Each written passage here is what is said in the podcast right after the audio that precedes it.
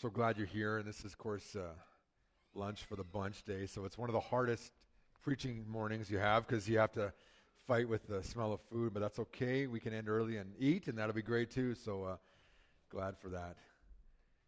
We are going to make some changes to lunch for the bunch, but not like change it, but we're just going to have maybe like different food bringing options in the coming months. We're not planning to end lunch for the bunch by any means. Uh, one of the families this morning said, you know, our kids, this is their favorite Sunday is lunch for the bunch. And so, of course, it's good. And of course, on a day of minus 30 uh, plus wind chill, how else do you get people to church except food, right? So that's, that's, that's a bonus too, right? So here we are, uh, lunch for the bunch. Glad you're here. We've been on a journey talking about moving up and out in new life in Jesus Christ. That's what we're going to talk about every week at New Life. Some way, some angle of that is going to be taken from God's Word, and we're going to talk about it. But the question is, how do you make those? How do you move up and out? And so I'm outlining for you some steps. The first step is you start up a relationship with God through Jesus Christ. Uh, beyond that, you show up and you become a part of his family, and you become and you, you grow together with other Christians in this thing called the church. Uh, last week we talked about stepping up. So now you're, you're, you're a follower of Jesus, you're part of his family, and now you're, you're, you're becoming, you're serving, you're using what you have to bless and help others. And today we move into the, to the kind of the next realm. It's called give up, uh, where we take that, that next step. And then, of course, next week we're going to talk about rise up. Now, understand, this is not just a pure linear process, okay? I started up, I'm done starting up. I, I show up, I don't have to show up ever again. You know, I, I, I step up, I, you know, I did it once, I'm done. Like, man, especially, okay? You can't like check off a box, hey, I've, I've stepped up, I'm done. No, you got to keep stepping up, right? You got to keep showing up, right? Um, you know, we, we, we stand at the altar with, with our spouses and we declare our love to each other. We, that, that's the beginning of a lifetime of, of declaration of love. It doesn't end at that at the moment of the wedding. It, it continues now until death do us part. And here, as we start up, we show up, we step up, and now we get to this place called giving up. And for everyone in this room, it's going to mean something different. Because at every phase of our life, God invites us to release so that He can fill our hands and our lives with something else, something better, something different, something that will move us up and out in new life in Jesus Christ. My in laws live in Lloydminster. I met my wife here. So every summer I'd come back to Lloydminster for holidays. I like coming to Lloyd, it's a great place to come. Uh, I could go golfing at Sandy Beach, and I loved golfing on those sand greens and, you know, cheap golf, and you know it was fun, and you know you could do that thing. I love going fishing and catching, you know, pike, you know, and just in, in just over the border in Alberta there and near Bonnyville, and it was wonderful. I loved going and shooting gophers and riding ATVs and doing all the things that we did out at the farm there, and it was wonderful and it was great until we had kids. and I can remember distinctly one summer having all this agenda for my, my holiday in Lloydminster. I wanted to golf. I wanted to fish. I wanted to do, you know, do. And then I had these two kids, one turning three, one about 18 months. And uh, I don't know if you've ever taken an 18 month in a boat. You know, like it's not a it's not a great idea unless you have a pontoon boat. It's like a big, you know, which is like a playpen. I mean, if it's like a little 12 foot aluminum, it's not a good idea. Like it's just not a good idea. And so so I, I felt I had this battle raging in me that I, I wanted to do things for my holiday, but here I was now a husband and a father and a dad and and at that moment I just felt like this is one of those give up moments where I just had to surrender my own desires, my own wants, my own agenda for my vacation and embrace the new agenda that God had given to me that I needed to be a husband and a father during my holidays and not a fisherman and a golfer and a hunter and all these mighty things that I, I love doing. I just, okay, Lord, I give that over to you. And now I'm, I'm going to just approach my holidays for, and, and from the enjoyment of a two year old and a three year old. And while I let go of something, I discovered something that I would have missed had I just kept pursuing my own agenda. Just the beauty of playing in the sand with a toddler and, you know, riding around slowly and safely on a quad with a toddler, you know. Uh, just different. You, you see life and, and you go a little slower and you, and you see things that maybe you wouldn't have seen as an adult walking and trying to accomplish your agenda. And as we move up and out, there are periods in time when God just says, give up. Give up. And it's usually some area of control in our lives that we've held on to, right? Well, I, I can't give that up. And, and he's like, look, I want to take you further, but you got to release so that I can fill up with something else. And I believe that's what Paul the Bible talks about here in Romans chapter 12, verse 1 and 2. And this is a familiar passage. You've probably heard it preached on many times. I'm just going to come at it from this angle, though, of give up. And track with me here because all of us, and this, this is not a one time event, this is something that as you, you know, different stages of life, you give things up. And, you know, you know, some of you have been at the point where your kids have graduated and you have to give them up as they move into adulthood and you have to just kind of hand them over and watch them make adult decisions and you know make the same poor decisions or you know have the same failures you might have made and you wonder oh man i wish i, I could have protected from that but that's that's life. You give up. As we get older sometimes we give up the control of, of, of our health. We just realize okay i'm, I'm no longer in the state I, I once was and i have to accept a new reality. We have to give up at every phase in life. But what the scripture tells us is that in giving up we discover something better God invites us to this life of continual surrender. So, Romans 12, verse uh, 1 and 2.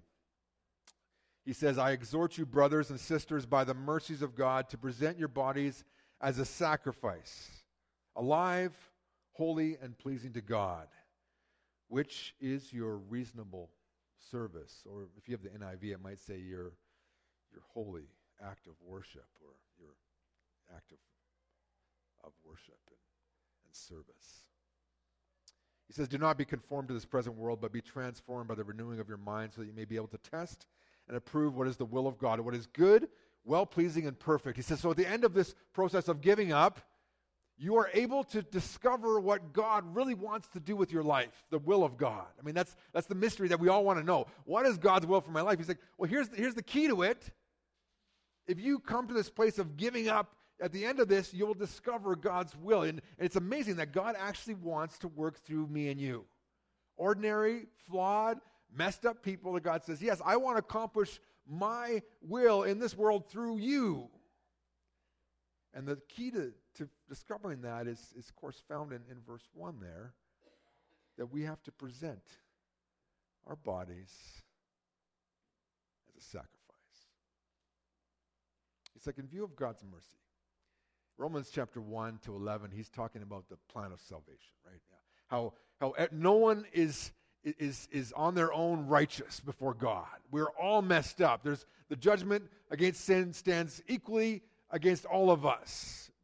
Non Jews, Jews, everyone is, is lost and hopeless and helpless without a righteous provision who is Christ. And through the righteousness, through Jesus Christ, we can be made righteous by faith. And It says in Romans 5, having been justified by faith, we have peace with God through our Lord Jesus Christ. And, and you know, God demonstrates his love for us in this, that while we were still sinners, Christ died for us. And he, he talks about that. And, and in Romans 8, he's saying there's no condemnation for those who are in Christ Jesus. And Romans 9 to 11, he's showing how God's merciful plan is accomplished, even though he's kind of let Israel kind of put, put him in a, in a bit of a, a neutral mode right now while he's focusing on building the church. And he ends chapter 11 saying, you know, the mysteries of God, you know, his ways are unfathomable, and to him be glory forever and ever. Amen. It's kind of this great doxology. Basically, none of us really know the mind of God. Don't even try to figure it out because we're not God. But we have received his mercy. He said, in light of the mercy, that God didn't give you what you deserved. He gave that to Christ, actually, on the cross. He gave Christ the punishment for our sins. He allowed him to, to bear that on our behalf. And what we receive through faith in Christ is actually grace, it's a gift. Uh, he says, in light of this, the fact that Jesus gave his all for you, I'm encouraging you. He doesn't command them. He doesn't be like, you got to do this. He's like, I'm, I'm pleading with you. Really, that's the way the, the, the word describes it there. I'm pleading with you to present your bodies as a sacrifice. Why does he use the term body? Like, isn't, isn't our life with God kind of just a spiritual thing? Why is he talking about our, our flesh and our, and our bones and, and, our, and our physical existence? What, what was the point here? Is, isn't, is just, isn't Christianity just something you kind of you, you, have in your head and your heart and you, it doesn't really, you know, but, but what he's saying is this goes from your head to your heart to your hands. It, it's real. You live it out. I want you to offer your bodies as a sacrifice. What kind of sacrifice? It's a living one, it's alive, it's holy, and it's pleasing to God. The ancient world, they understood sacrifice. I mean, you could, we could walk you know, down the Roman, and there, there were temples all around, you know. And, and, in fact, even today, if you go to Rome, you can actually see the old part right in the center. It's kind of just all ruins, but there's still pillars sitting from like the temple to Jupiter and stuff. And I mean, the people would go, they would, you know, slaughter animals, blood would flow. I mean, they were used to seeing this image. We're not used to seeing it unless you're, of course, like a hunter or a farmer and you slaughter your own animals. Maybe you're used to seeing it, but for the average, you know, person, we, we don't see that process, right? We just kind of go to the grocery store and there's the meat, you know, and, and we eat it and we enjoy it. These people were used to seeing this offering. But, but, but it's not like the sacrifice you see down at those temples. This is a living sacrifice. It's, it's ongoing. It doesn't actually stop you. It's a continual sacrifice. It's, it's daily surrender to God in living a life that's, that's holy and that's pleasing to Him. You see, in the Old Testament, when you would offer the sacrifice, this aroma would go up, and that was sort of a, a sign that God had, had received the sacrifice and was pleased with the sacrifice. He says, offer yourself in, in that way. He says the result of that is that this is, is a reasonable thing, or, or in the NIV he says the spiritual act of worship. And you're like, hey, what, what is it? Is it reasonable? Is it spiritual? And, and that word literally could mean either one and both together, right? It, it is a reasonable thing to, for God to expect us to, to offer our bodies and our lives back to Him because He offered His life for us. I mean, that, that's, a, that's, a, that's a logical conclusion, but it's, it's also a spiritual component that we do where we say, I believe this, I, I, I embrace it in my head and my heart, and now I'm going to live it. Spiritual act of worship. It's reasonable. It's, it's the right thing to do. You Remember that Quaker Oats commercial? It's the right thing to do. This is, this is what he's saying here. It's good for you. It's, it's right. It's appropriate. It's logical. It makes sense. And then he gets more practical. He says, Don't be conformed to this present world, but be transformed by the renewing of your mind, so that you may test, approve what is the will of God, the good, pleasing, and perfect will of God. I mean, you, you, you can actually figure this out, but he said, The key to this, figuring this will of God out, is, is that you have to get out of the pattern of the world. Don't be conformed. That, that word is, is, a, is, is a word from which we get our word schematics that the world in which we live has, has its own schematics, its own draft, its own blueprint. And we all live in that blueprint every day. But he says, having received Christ, having entered into relationship with God, having been renewed and made new, a new life in Jesus Christ, he's like, you need to reprogram your mind, the way you think about life. And that as you repro- reprogram and, and God transforms your mind, you will begin to do and to live out the will of God in your life. The problem with some Christians is they, they come to faith in Christ, but then they don't allow that programming to occur. And so they've got one foot in the world and one foot in Jesus. And, and, then, and, and what happens when you have you know, one foot in two different directions? It's like a boat going away from the dock. You, you're, you're hitting the splits, and at one point you got to pick one side or the other, or you fall into the water. And uh, we can't conform. That word, you know, it, it was like a mold, you know, where you make jello, you know, little figures, or, you know, Christmas cookies. The world is, is, is you know, punching, you know, different t- cookies and shapes, and it's like, hey, this is the way you need to think and to live. And, and Jesus comes along and says, there's only one, you know, mold here, and that's Jesus Christ.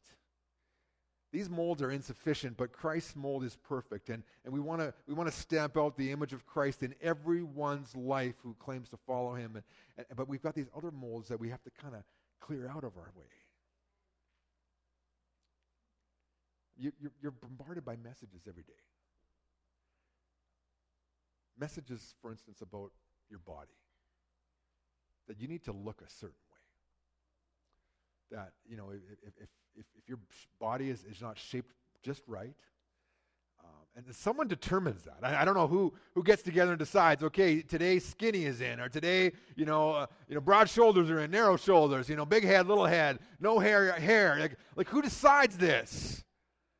And, and some of you and some of us have the pressure of saying, I need to look a certain way.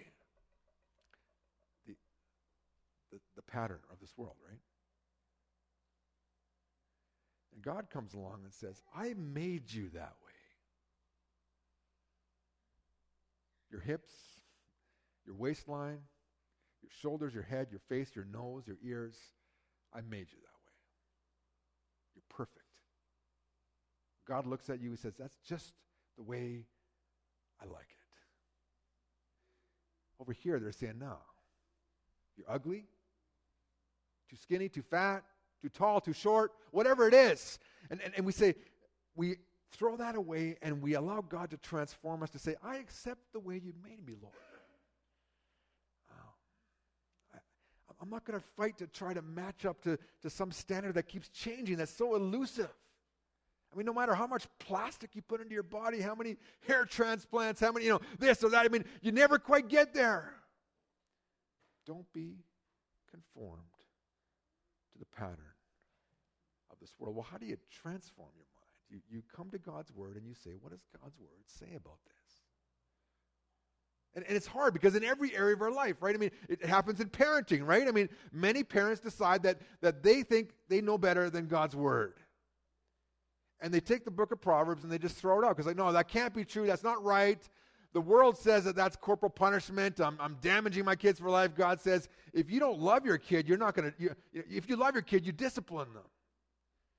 And we have to choose. Am I going to follow what Dr. Spock and, you know, Parenting Magazine says? I'm going to say, what, is, what does God's Word say? I mean, take your pick. Conform, be transformed. It comes to money, we're told all sorts of things. One, the one main thing the, the, the world tells us is that it's your money. Everything you have is yours. You earned it, you got it, you made it, it's, it's yours. The Bible says the earth is the Lord's and everything in it. So if you believe this, then when you when you look at your money, it's not it's not my money, it's God's money that He's given to me to look after on His behalf. I'm a steward of, of His creation and his resources. It's totally different. There was a guy named LeTourneau that had a heavy equipment business. And he decided that he was going to live on a certain income. And his business just went crazy and it was massive. But but and he just kept living on the same income. It kind of gradually increased cost of living. But but despite the fact that his, his business was growing, his income didn't grow because he, he decided I'm going to live on this and, and I'm going to give more away. And he'd send it to missionaries and he was starting schools and all these things. And he's like, it's not about you know how much money I'm going to keep for myself. The question is how much of God's money I'm going to keep for myself. Transformed by the renewing of your mind. You begin to see things from a different perspective. But it only comes when you come into God's Word. And frankly, it's not enough just on Sunday morning. I mean, I'm going to do my best. I, I, spend my week and I, I pray and I, and I study, but it's not enough. You need to find the truth of God's Word in your life every day. The pressure of this, the world, is squeezing you every day.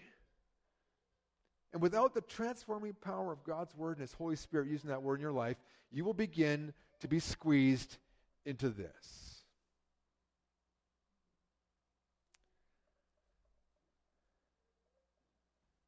I'm surprised at the, the level of profanity in our city. It's huge. But talking to guys in our church, the professional world lives this way in our community. I mean, they just, it's normal. You could walk into any shop, boardroom, business, and and people will be using all sorts of that. It's just instead of finding adjectives and adverbs, they just have certain ones they insert, right? It's that, that and some of you live in that and you work in that environment. I mean, that's and that's and if you just are constantly surrounded in that, eventually that's going to start flowing out of your mouth. And so my grade four and my grade five kids are like, man, you should hear what the kids are saying in school. Where are the kids hearing this? Sometimes it's on TV, sometimes it's music, but probably it's at home. What does God's word say about the tongue and the use of speech? Transformed by the renewing of your mind.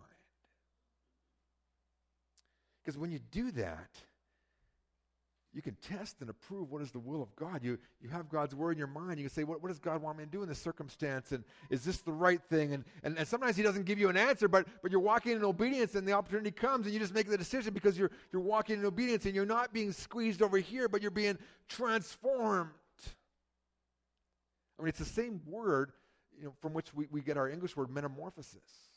You know, the, the caterpillar that turns into the butterfly?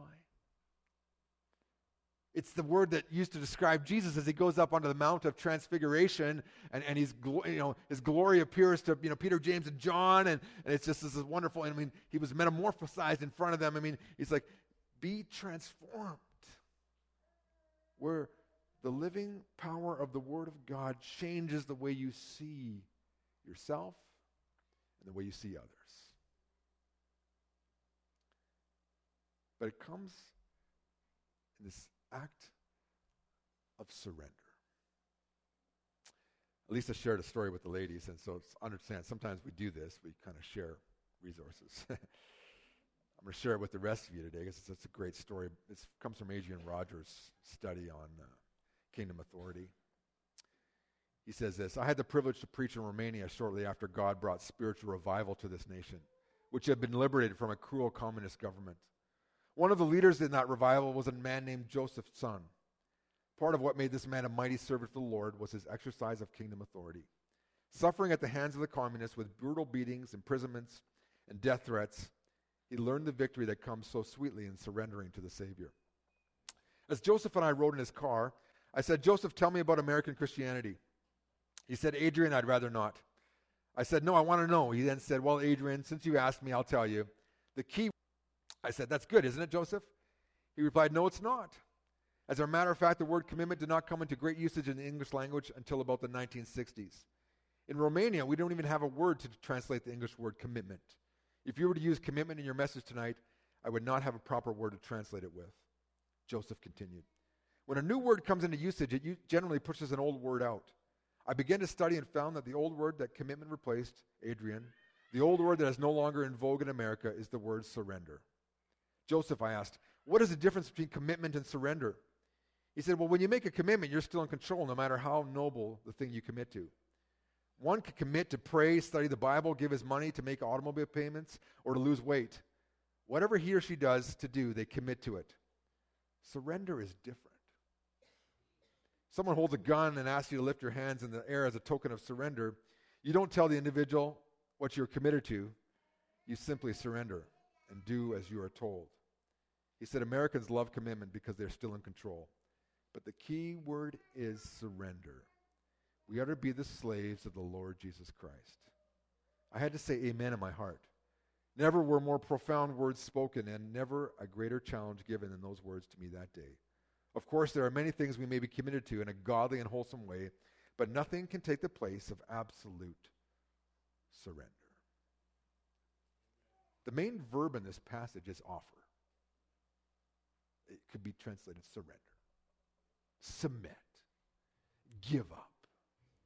And in giving up, you, you don't longer, no longer conform, but you transform. And then at the end of this transformation process, you discover God's will. People that discover God's will, guess what? Are moving up and out in new life in Jesus Christ. God's will is, is Him working in and through you to accomplish eternal things of eternal consequence. I mean, I don't know about you, but for me, like, I don't want my life to be a waste. And, and, and the Bible says it, it isn't a waste. Your life is key to God's purposes and plan for, for eternity when you give up, when you surrender. I mean, throughout the Bible, men and women are, are called to this.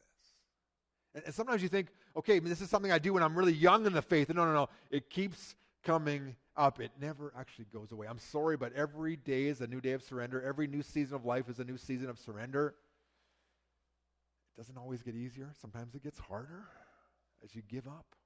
as you release control and as you allow God to work in and through you and to accomplish his purposes, even in your suffering.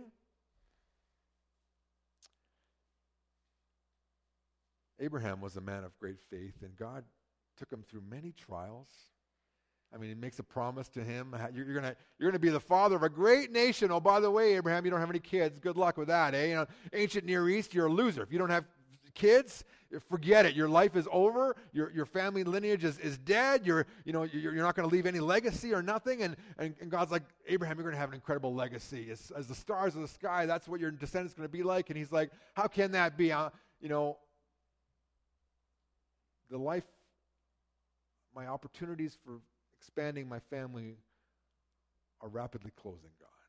And he has to trust God through that. And, and God eventually provides. And he goes through many different trials and, and, and, you know, and he's growing in his faith. And as, he, as he's maturing in his faith, finally God gives him the promised son, Isaac. And, and Isaac is growing and, and everything is good and great and wonderful. And then God says to him, Oh, Abraham, by the way, take your son your only son, Isaac, whom you love, and sacrifice him in the place that I'm going to show you.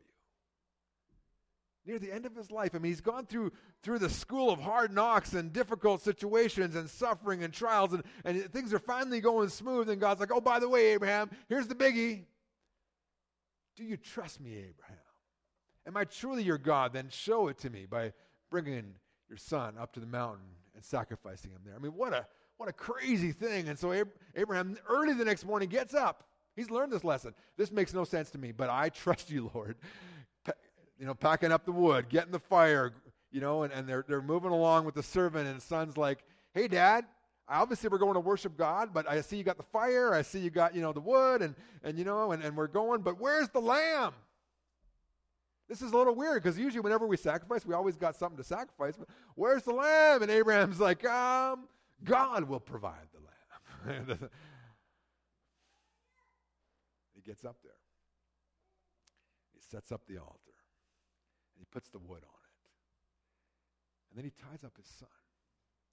Son, probably the age of my son, you know, 13. I mean, I couldn't tie my boy up if he knew he was going to get sacrificed, you know, wiry, you know, you know, I, mean, I, I, wouldn't be able to do it. I mean, but ties him up, you know, and he puts him on there and he gets out the knife. Oh, here it is, you know, and Stop, Abraham. I know you truly trust me. And then, oh, you hear this rustling in the bushes. There's a ram. Oh, coincidence? No. Providence. God provides. But he's willing to give up his son. And of course, that points forward to, to God himself, the Father, who gives up his son for us. Mean, giving up is essentially following Jesus because that's what he did for us. The more we dwell and, and remember that startup reality that we have in Jesus Christ, the easier it is to give up because you realize nothing that I have to release compares to what God released and gave up for, for me to have salvation. And whenever you give up, God always gives back. I mean, sometimes it, it works in, in, a like I, I, give money, God blesses me back, but not always. It, is the blessing financial? Other times the blessing comes through just seeing how that money goes to help others come to know Jesus and, and start up and grow in their faith. And you just see how, how it blesses the church. I mean, you give to, to you know buy a chair or two here, and you see you know someday down the road a new family's going to come and sit in those new chairs and hear the gospel and commit their life to Christ. And you're going to say, "I'm so glad I bought those chairs because look, you know." And you'll see the the blessing and, and, and but every time you give up, as painful as it is, God pours back into your life. Some of those give up realities are, are hard. But some of you have gone through some very hurtful situations. You've been abandoned, you've been uh, rejected, you've been betrayed. And as you move forward in your faith journey, you have to give that up. Sometimes the perpetrator and the offender never even owns up to what he or she did to you. Even when confronted, they, you know, they justify and are defensive. And, and, and, there's a point in which you can never truly reconcile because they are not admitting their sin and, and you've been affected by their sin. But there is a point in your journey where you just got to let it go. Say, God, I give this to you. You know what they did to me. You know how hard that was? You know how hurtful it was? You know the pain that I live with? But I give it to you. I forgive them, and I leave them in your hands for you to deal with them. You, can't move up and out a new life in Jesus Christ if, you're, if you carry that bitterness. And, and I know that's a hard thing to do. I'm not saying it's easy, simple, or just like, yay, I write it on the piece of paper, it's over. I mean, it's a daily thing. You see something, you see an old picture, someone you know, something on Facebook and it reminds you of something and the bitterness begins to, to boil up in your heart and you got to be like, no, I gave that up and I'm giving it up again. Here it is. Take it, Lord. I, I, am moving on from that. And, and you step forward, up and out in new life in Jesus. As you get older, you have to give up control over, over you know, different aspects of your life. And, and that's not easy. But God is with you in and through those moments. And we just cling to Him. And we trust Him. And He carries us through it. Sometimes you have to give up your popularity to follow Jesus. You have to give up your, your security, right? If you stick your head up and identify yourself as a follower of Jesus, and, and you know, and maybe you, you know, maybe you speak up in the shop and be like, look, look, guys, I don't want to hear that language when I'm around. It's offensive to me when, when you say the name of my Savior in an inappropriate way. You're going to be labeled, absolutely. Are you willing to give up your security, your, your popularity? If you go to this high school and college and you, and you kind of stand up for Jesus, I mean, you're giving something up. But are, are, you willing to do that to follow Jesus, to move up and out? Are you willing to say, yeah, you know what? I, I don't care if I'm, I'm considered to be cool. Jesus is cool, and that's what I'm, I'm, I'm focusing my life around. I mean, what, what are, you know, are, are you willing to, to just trust God in this process?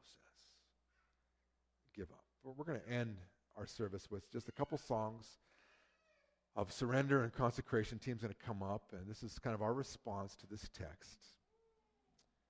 Um, if you've never made that first act of surrender to Jesus Christ as your Savior, I'd encourage you to do that today. But in each of every one of our lives, there is something that you know we, we can surrender today in order to move up with Christ today and tomorrow.